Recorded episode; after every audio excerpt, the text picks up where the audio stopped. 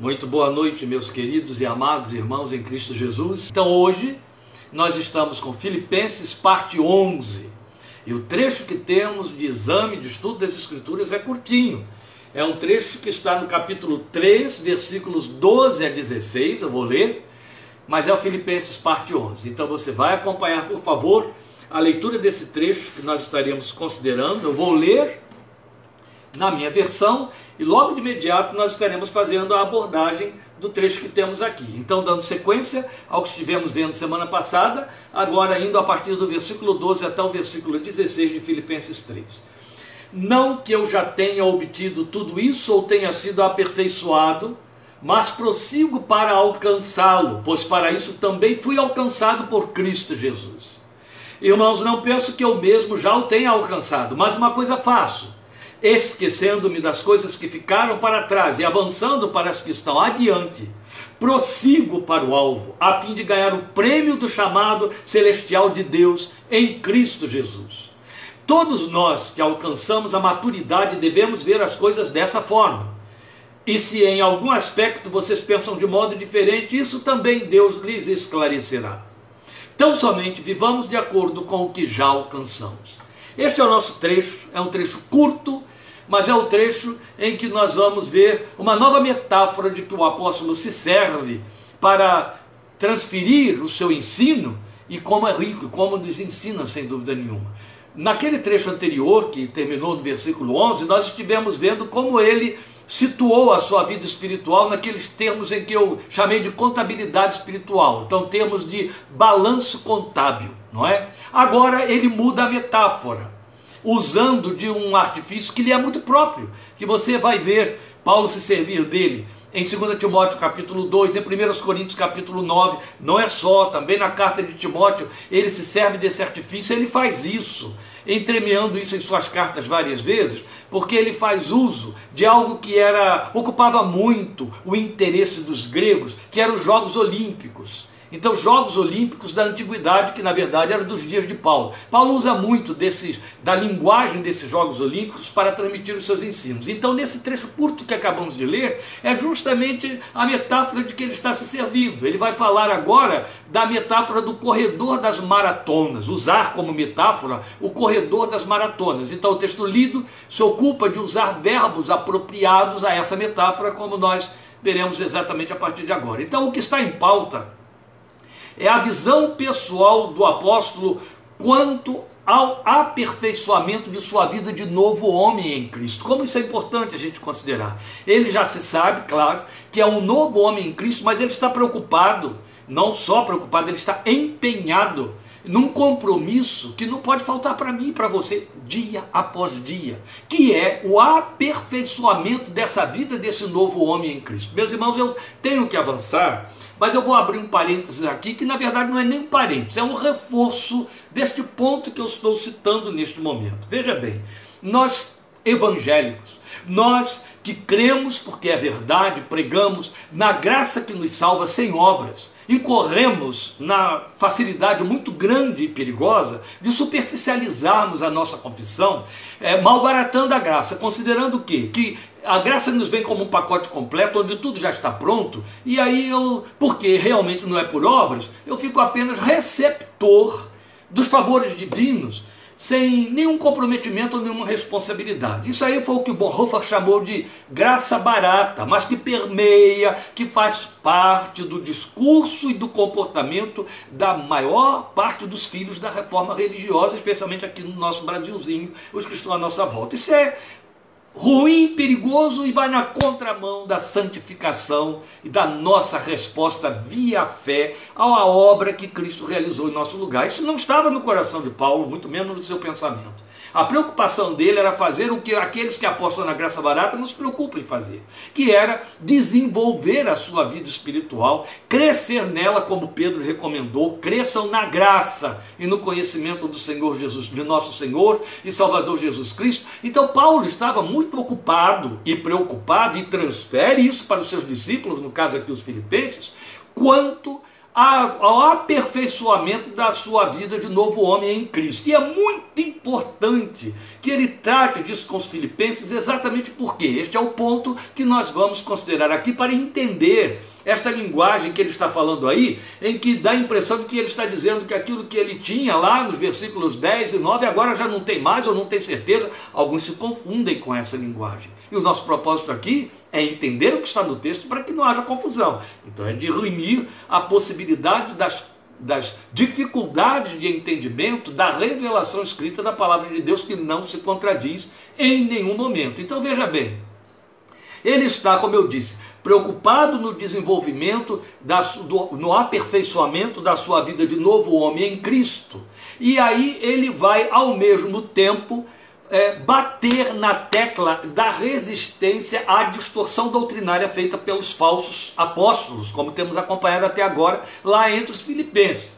Então aquela gente, aqueles falsos apóstolos, né, os judaizantes, eles militavam também com o gnosticismo, que era eu, não sei se eu poderia chamar, mas a, a, grande maioria chama, então vamos por aí, de primeira heresia que surgiu no coração da igreja, na, nos primeiros séculos, logo na abertura da igreja. A, as principais cartas de Paulo, de João, perdão, e o evangelho, e, e o seu evangelho, e mais especialmente o livro do Apocalipse, foram escritos para combater os mestres gnósticos que estavam infeccionando a igreja com a sua doutrina, e Paulo, coitado, foi brindado, não é? Com essa invasão através desse, do gnosticismo por meio dos judaizantes dentro da igreja que lhe custou um preço tão caro que foi a igreja de Filipos. Não foi a única, ele teve esse problema também lá entre os colossenses e outros mais. Mas aqui na questão dos filipenses a coisa era mais séria, porque vocês vão lembrar, remontando-nos aos primeiros capítulos, que é, é, ele recebe notícias que Epafrodito lhe traz a respeito do que está acontecendo com a igreja, o que está se passando lá dentro. Daí a carta e a grande aflição do coração do servo de Deus. Então, aquela gente que estava lá dentro, é, infeccionando e distorcendo a confissão, eles eram os conhecidos na época como cristãos gnósticos. Então, entre eles estavam esses judaizantes, e todos entendem, e é fato, pela, a, a, a carta dá razão plena para isso, para entendermos isso, que esses judaizantes eram cristãos gnósticos. E a gente põe entre aspas, porque aqui não há mérito algum, aqui é demérito. Não existe isso, cristãos gnósticos. O gnosticismo era uma heresia. O gnosticismo apregoava uma perfeição espiritual realizada e consumada via a fé de maneira tal que ninguém sequer precisaria é, crer ou esperar a ressurreição porque a perfeição espiritual já podia ser plenamente realizada aqui. E eles se vangloriavam de havê-la alcançado. Então eles se entendiam e se diziam perfeitos. Ao mesmo tempo em que entendiam, e aí era uma, uma facção desse gnosticismo, que o corpo era tão mal em si mesmo que nem ressuscitar ele ressuscitaria porque nele habitava o mal. Então, eles criam e ensinavam que os que criam em Cristo pela fé atingiam uma perfeição de forma que não precisava esperar, não haveria escatologia, não precisava esperar vida futura, céu e ressurreição, porque já eram perfeitos aqui. Parece que nós estamos falando de uma coisa distante de nós há dois mil anos, que não nos atinge de jeito nenhum. Eu comecei citando para vocês a graça barata. Mas eu quero lembrar aos que sabem e dizer aos que não sabem que nós todos, a igreja evangélica brasileira, ela foi severamente bombardeada com uma heresia bem dissimulada, que era uma forma de gnosticismo, que surgiu lá no Rio Grande do Sul, e igrejas evangélicas, especialmente as batistas, tomaram posição para fazer resistência àquele movimento, mandaram cartas de exortação e de advertência aos líderes do movimento que andavam pregando que o crente não peca mais. Pelo fato de você ser crente, qualquer coisa de errada que você fizesse não tinha erro, porque você estava banido de todo pecado, então não peca. O crente não peca, é crente, então não peca. Essa heresia cresceu tremendamente. Era a famosa perfeição pela fé, exatamente a perfeição pela fé que pregavam os gnósticos já naquele tempo. E aí eles se vangloriavam de ter alcançado essa perfeição. Isso explica então porque o servo de Deus ocupa-se exaustivamente em insistir que a sua perfeição via a ressurreição era seu grande alvo e ele estava numa corrida em direção a essa conquista. Daí ele dizer, não que eu já tenha alcançado, ele fez, fazia questão de dizer duas coisas aqui. Uma, não alcancei a ressurreição ainda, não alcancei a perfeição e eu não sou perfeito. Por que, que ele tinha que bater nessa tecla? Exatamente para dizer a eles: vocês são perfeitos? Eu não sou. E dizer aos crentes de Filipos: olha só, eu sou o mestre de vocês, eu orientei, eu preguei o evangelho no qual vocês creem, eu não sou perfeito. Eu estou em busca dessa perfeição, eu estou correndo na direção dela, mas ainda não a alcancei. Daí o uso da metáfora do corredor.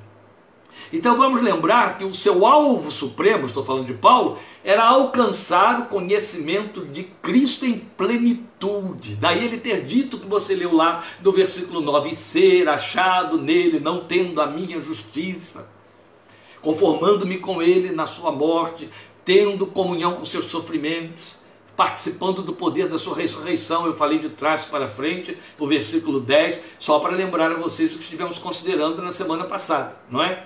Então é aí, é então, que fazendo uma contraposição aos judaizantes e gnósticos, ele afirma no versículo 12 que ainda não havia alcançado essa perfeição.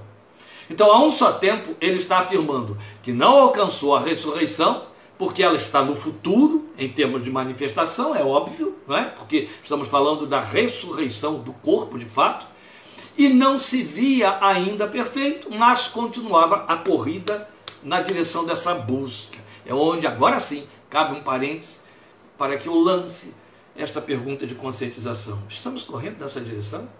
Ou também nós estamos achando que o pacote já veio e não precisamos de mais nada, está tudo no lugar certinho, não há mais nada a alcançar, não há mais nada a desenvolver. Meus queridos, é tão perigoso isso, é tão fato, porque o perigo, muito sério, de fato, é nós acharmos que a vida espiritual é só isso, já está bom, não é? Eu não tenho que crescer, eu não tenho que avançar, ou pior do que tudo isso, é nós acharmos que somos alcançados, é o que nós vamos combater hoje aqui em cima desse texto, para obtermos coisas de Deus, para termos uma proposta de uma vivência temporal melhorada através de uma magia chamada fé. Isso é muito comum aqueles que trocam apenas de endereço, sabe? É muito sério. Na verdade, aquilo de que ele nos fala, nesses, especialmente nesses versículos 12 e 13, é dessa necessidade de busca de avançar e de crescer. Então, quando ele desenvolveu o seu argumento do corredor, do corredor da maratona, tanto no versículo 13 quanto no 14, ele deixou para nós, e aí para os filipenses, claro, nos alcança, uma lição espiritual, lição de exercício de fé que é imprescindível aos cristãos de todas as épocas, não somente aos filipenses daquela geração, não, é para mim, é para você, para todos nós nessa, nesse tempo de hoje. Então ele nos apresenta uma metodologia de alcance de objetivos. A primeira coisa que nós devemos observar é o que se encontra no versículo 14, onde ele vai falar de alvo. Essa é a palavra que está na minha versão. Prossigo para o alvo.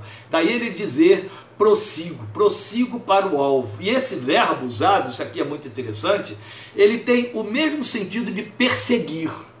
A tradução mais exata para o verbo prosseguir, conforme está nas nossas versões, seria perseguir. Então ele estaria dizendo, em outras palavras, persigo o alvo, estou perseguindo o alvo, ou melhor colocando, jogando para o substantivo, eu me tornei perseguidor do alvo. Ah, que coisa bonita! Porque é uma linguagem que tem propriedade na experiência do apóstolo, entende? Como eu disse, significa literalmente perseguir. E aí, em se tratando dele, em se tratando de Paulo, é muito significativo que ele se sirva deste verbo. Porque Agora ele nos mostra um alvo que ele persegue em Cristo, ou como numa inferência do que havia sido dito nos versos 8 e 9, perseguir a Cristo. Bonito, não é? Porque Quando ele diz assim, eu estou perseguindo Cristo, prossigo para o alvo, ele está usando o verbo que marcou a sua vida e na entrada para o Evangelho. Ele mesmo se auto-intitulou, o que era verdade, perseguidor da igreja. Nós sabemos que foi isso que aconteceu com ele. Houve um tempo em que ele perseguia Cristo, mas de forma contrária, não é? Então, no passado, ele perseguiu a Cristo sem o saber, até que foi derrubado por terra e ouviu o próprio Senhor lhe dizer, em forma de pergunta, que estava sendo perseguido por ele, de maneira negativa, é claro, enquanto ele fazia isso à sua igreja.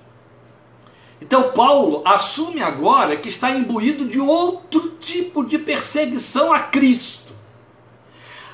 Aquele mesmo que deve nortear a vida de todo discípulo do Senhor, não só Paulo. Qual é o outro tipo de perseguição? Conhecê-lo. E nos termos do que vimos ele descrever no verso 10, que eu acabei de citar aqui, que eu disse que eu citei de trás para frente, não é? Ser achado nele, não tendo a minha própria justiça, verso 9, e o poder da sua ressurreição, a comunhão dos seus sofrimentos, conformando-me com ele na sua morte, por aí. Então isso é o equivalente a buscar a plenitude de que ele fala não haver ainda alcançado. Mas seu objetivo é alcançá-la.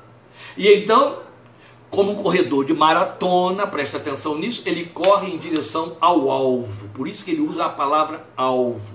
É uma linguagem, como eu lembrei no início de tudo, similar a 1 Coríntios capítulo 9, onde ele diz que nós não podemos correr sem meta, sem alvo. É a mesma linguagem, a, a mesma terminologia está sendo usada em 1 Coríntios capítulo 9. Corro não sem meta. Aqui ele está dizendo: eu corro perseguindo uma meta, perseguindo um alvo. O alvo aqui aludido nos remonta à fita. Lembra aquela fita do final da maratona que o corredor rompe na chegada vitoriosa? Aquela fita é que ele chama de alvo, porque aquela fita tinha um nome, que é o nome que ele está, de que ele está se servindo aqui, que foi traduzido nas nossas versões para alvo ou meta, lá em 1 Coríntios capítulo 9. E aí é muito interessante, porque ele vai mostrar nessa linguagem, que a visão do corredor deve estar posta nesta fita. Ele diz: persiga o alvo, corro olhando fixamente o alvo. Lembra? A mesma linguagem vai se servir o autor de Hebreus, que a grande maioria supõe ter sido um discípulo direto de Paulo, onde ele vai dizer isso: corramos firmemente a carreira que nos está proposta, olhando corramos a, a, carreira que nos está proposta olhando firmemente para o autor e consumador da nossa fé, Jesus, Carreira ali significa aquela trilha do corredor da maratona. E esse olhar firmemente para o autor da fé, quer dizer, para o alvo, a fita no final da corrida, que é Jesus. Eu tenho que romper essa fita, eu tenho que me encontrar com ela. Que linguagem é esta? É uma conquista? Não, é o aperfeiçoamento. Quando eu romper essa fita, eu terei atingido esse, essa perfeição. É, é, prenunciada em Efésios capítulo 4. Lembram quando ele diz que nós todos devemos crescer até atingirmos a estatura de varão perfeito, a medida da estatura de Cristo. Porque o Evangelho tem esse compromisso comigo e com você. E nos chama para dentro desse compromisso. É disso que Paulo está falando para os filipenses. Então essa visão é muito bonita.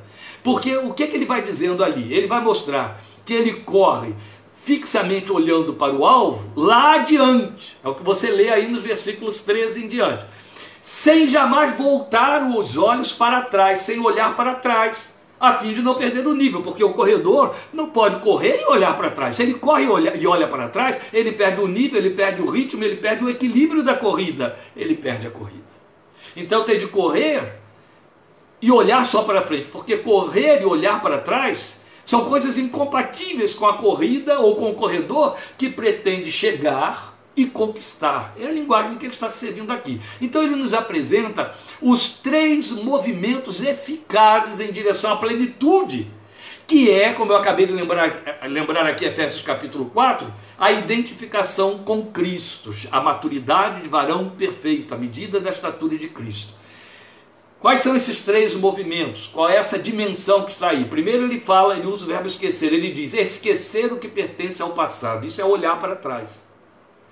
Quer dizer, não esquecer o que pertence ao passado é olhar para trás. Então, o primeiro movimento para que se possa chegar ao alvo é esquecer o que pertence ao passado, a retaguarda. No caso dele, ele já tinha dito para nós lá no capítulo, aqui no capítulo 3, versículo 8, que era aquele lucro religioso. Ele disse: reputei tudo isso por perda, não quero olhar mais para aquilo, não faço mais conta daquilo. A vida que ficou para trás. Depois ele vai escrever aos Coríntios, vocês vão lembrar muito bem, para falar do novo homem, segundo os Coríntios capítulo 5, ele vai dizer: se alguém está em Cristo, é nova criação, nova criatura, as coisas antigas ficaram para trás. É disso que ele está falando. Eu preciso esquecer o que ficou para trás. Quando você entra na nova vida com Cristo, a primeira coisa que tem que ficar para trás é, de fato, o seu passado, o passado de pecado, o passado de coisas das quais você se arrepende ou se envergonha. Agora, se ficar olhando para elas, você vai perder a corrida, a fita, não vai chegar lá. Então, as coisas que pertencem à retaguarda na nossa vida precisam ser esquecidas. Quanto isso significa e envolve no que diz respeito a nós? Para Paulo, era aquele arcabouço de religiosidade de que se jactavam judaizantes. E para mim e para você? O que isso envolve? O que, que pertence à retaguarda da nossa vida? Que é lá para trás que tem que ficar e esquecido. Eu não posso ir lá de vez em quando. Quando eu assumi o pastorado na igreja de Rio Claro, estou falando de 30 anos passados, e aí eu tenho mais ex-ovelhas que certamente já vão começar a dizer: ah, que saudade! Eu lembro que eu estava tendo contato com aquele povo em primeira mão, conhecendo as pessoas passo a passo, tempo a tempo, família por família. E orava, claro, como pastor, cumpria minha função de sacerdote, sacerdócio real, intercedendo pelos meus, pelas ovelhas que me foram confiadas. Orava e Deus tratava comigo a respeito deles. Eu lembro de um dia eu ter tido um sonho tão significativo que me marcou tanto. Aqueles sonhos que acabam com o nosso sono. E tive que orar, e fui orar para poder saber de Deus, não é? O que, que ele de fato queria é, me dizer com aquele sonho, porque entendi claramente que veio dele. E eu não vou nem precisar explicar o sonho, só vou contar e você vai entender. Eu sonhei que eu fui para o cemitério da cidade e lá eu encontrei um grande número de minhas ovelhas. A maior parte, quase a totalidade de mulheres casadas. E uma a uma, eu vi que elas estavam fazendo algo que eu fui correndo atrás para impedir, impedir. Seus maridos haviam morrido. E eu quero lembrar aqui o seguinte: nenhuma daquelas mulheres estava viúva, nem separada e nem divorciada estavam vivendo com seus respectivos esposos. E tinha também outros que não eram casados, mas estavam fazendo coisa semelhante com outras situações. O que, é que elas estavam fazendo? Elas estavam abrindo as sepulturas em que aqueles maridos estavam enterrados e tirando lá de dentro os corpos putrefatos daqueles maridos. Que sonho, não é? E eu corri atrás para dizer: não, não, não, deixa sepultado, esquece isso aí, joga para o passado, perdoa, apaga, acaba. Precisa interpretar isso? Não. Veja, o outro movimento que ele diz, depois de esquecer o passado, é avançar de olho na fita de chegada. Avançar, ó, esquecendo as coisas que ficam para trás de mim, persigo, não é isso? Prossigo para as que diante de mim estão. Então, avançar de olho na fita da chegada, ou seja, na premiação, que aqui, no contexto, ela claramente trata da ressurreição do corpo no dia do Senhor. Mas ele coloca no plural as coisas que estão adiante. Porque as do passado, que também ele colocou no plural, são muitas. E até como se fosse uma compensação para tantas quantas foram as coisas do passado, Deus põe coisas adiante de nós que nos são por estímulos. Alguns tentam materializar essas perspectivas. Não, é aqui, olha, é dentro da revelação da palavra. São estímulos à fé, estímulos à fé, estímulos à fé. As coisas de vanguarda, as coisas que estão adiante. Elas são as que puxam para frente, as que estimulam, que atraem, que motivam a correr. Vamos lembrar que é aqui nesta carta onde encontramos a sua solene citação do capítulo 4, versículo 8, que no tempo devido chegaremos lá, mas eu só vou adiantar na leitura. Finalmente, irmãos, tudo que for nobre, tudo que for correto, tudo que for puro, tudo que for amável, tudo que for de boa fama, se houver algo de excelente ou digno de louvor, pensem nessas coisas.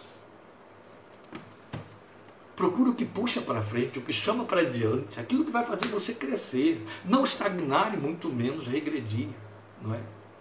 Depois, a terceira situação, aí ele vai falar assim do perseguir o alvo, prosseguir para o alvo, que é a perseguição que eu já aludi aqui. Então o propósito é ganhar, é conquistar um prêmio que ele define como, define como, preste atenção nisso, é muito bonita essa linguagem que ele usa. Ele define como prêmio do chamado celestial de Deus em Cristo Jesus, é o versículo 14 prêmio do chamado celestial de Deus em Cristo Jesus. Vamos encurtar.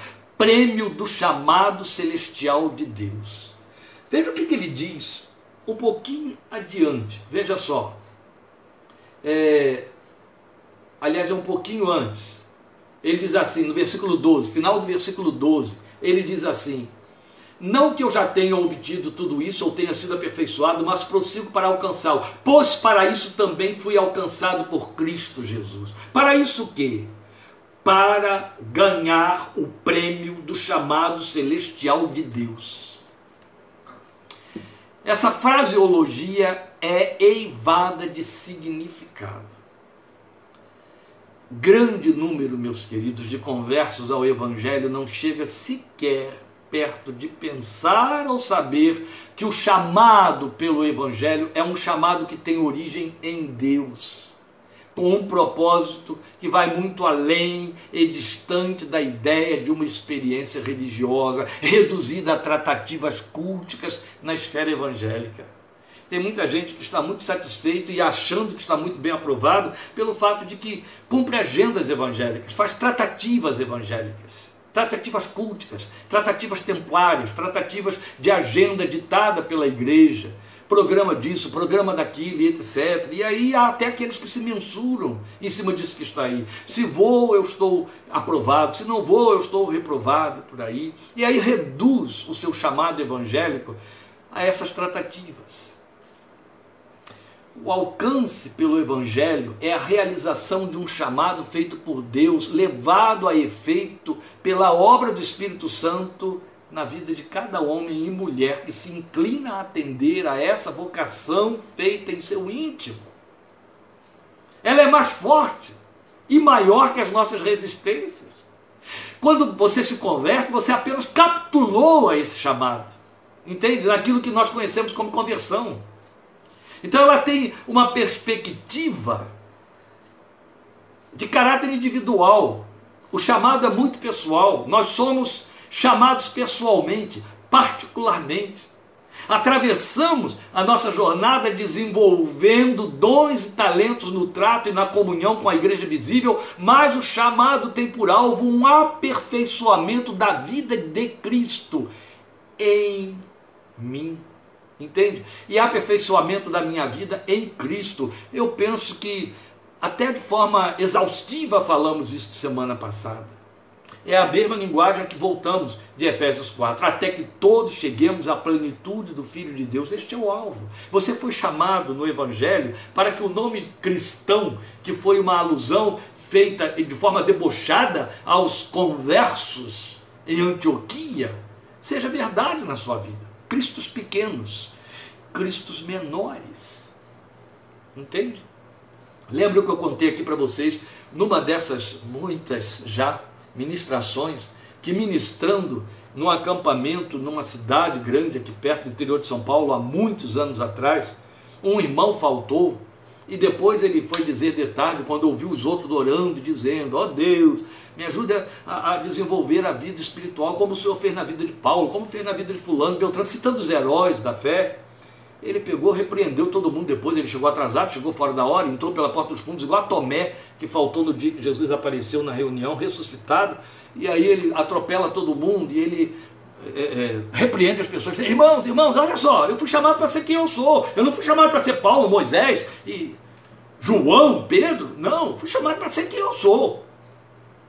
Foi não. O que faltou àquele irmão foi entender Efésios 4. Você foi chamado para ser como Cristo na sua geração. Reflexo de Deus. Abra sua Bíblia em 2 Coríntios, capítulo 4, versículo 7. Durma com esse texto. Deus colocou a sua glória em vaso de barro que somos nós, para que o conhecimento da sua glória seja conhecido na face de Cristo. Essa face de Cristo se reflete em você, na sua face. O Evangelho, meus queridos, o Evangelho não é uma pincelada a mais, não é uma pincelada religiosa. O Evangelho é uma proposta de transformação de vida, altamente comprometedora e não é com programinhas, é com mudança de vida mudança de caráter, mudança de perspectiva, mudança de visão do mundo, mudança de visão da realidade, mudança de forma de sentir, de se envolver. É um compromisso de termos o nosso coração transformado até que possa ser dito a respeito dele o que Deus disse a respeito de Davi: varão segundo o meu coração. Eu vou adiantar para poder terminar, porque já deu meia hora aí, lembrando a você, segundo os Coríntios 3,18. Nós não podemos brincar com estas coisas. Paulo diz que todos nós, com o rosto descoberto, estamos sendo trabalhados e transformados pelo Espírito de Deus quando contemplamos no espelho o seu rosto, o rosto do Senhor. Nós estamos sendo transformados de glória em glória, na imagem do Senhor, pelo seu Espírito. Meus irmãos, este é o compromisso do Evangelho na minha vida, este é o compromisso do Evangelho na sua vida. É justo que você, uma vez no Evangelho, uma vez tendo acesso a esse Deus que é todo-poderoso e tudo pode realizar, recorra a Ele com suas mazelas, suas aflições, seus sonhos. Mas lembre-se, o Evangelho não te foi dado para que você tenha esses maneirismos, essas fórmulas de soluções temporais. O Evangelho entrou na sua vida para transformar você de filho de Adão, de homem decaído, de homem deste mundo, de mulher deste mundo, comprometido com as coisas e os vícios e as paixões e os sonhos e as visões distorcidas deste mundo, para os sonhos elevados do coração de Deus, que quer se manifestar com realidade, realismo, manifestar o seu reino através da sua vida nessa geração, a começar por sua casa, dentro da sua casa. Em resumo, Deus nos chamou ao Evangelho para que nele sejamos transformados de glória em glória. Entende? Até que possa ser dito aquilo que, a nosso respeito, aquilo que Paulo disse, que é o plano de Deus, falou escrevendo aos Colossenses, capítulo 1, 27, Cristo em vós, a esperança da glória. Entendeu? Porque, na verdade, o propósito de Deus é que cada dia mais haja menos de nossa humanidade decaída em nós e mais da imagem do Filho de Deus que é toda a proposta redentiva do Deus eterno para o ser humano neste mundo. Entende? Ele não te chamou para que você seja mais um crente. Ele te chamou para que você seja mais um veículo de Cristo na sua geração. E não é para que você fique aí contando e dizendo para os outros seis passos para a salvação. Não é isso. É para que olhando para você eles possam achar do Filho de Deus. Sentir aquilo que Paulo chamou de cheiro da libação, aroma de Cristo nos que são salvos. São compromissos muito sérios. O Evangelho é, é, é um compromisso sério. Então nós não fomos chamados ao Evangelho para experimentarmos somente o que entendemos como a esperança de ser salvo em Cristo, mas de trazer a vida de Cristo, o reino de Deus, através da nossa vida, para dentro da geração no meio da qual nós fomos alcançados.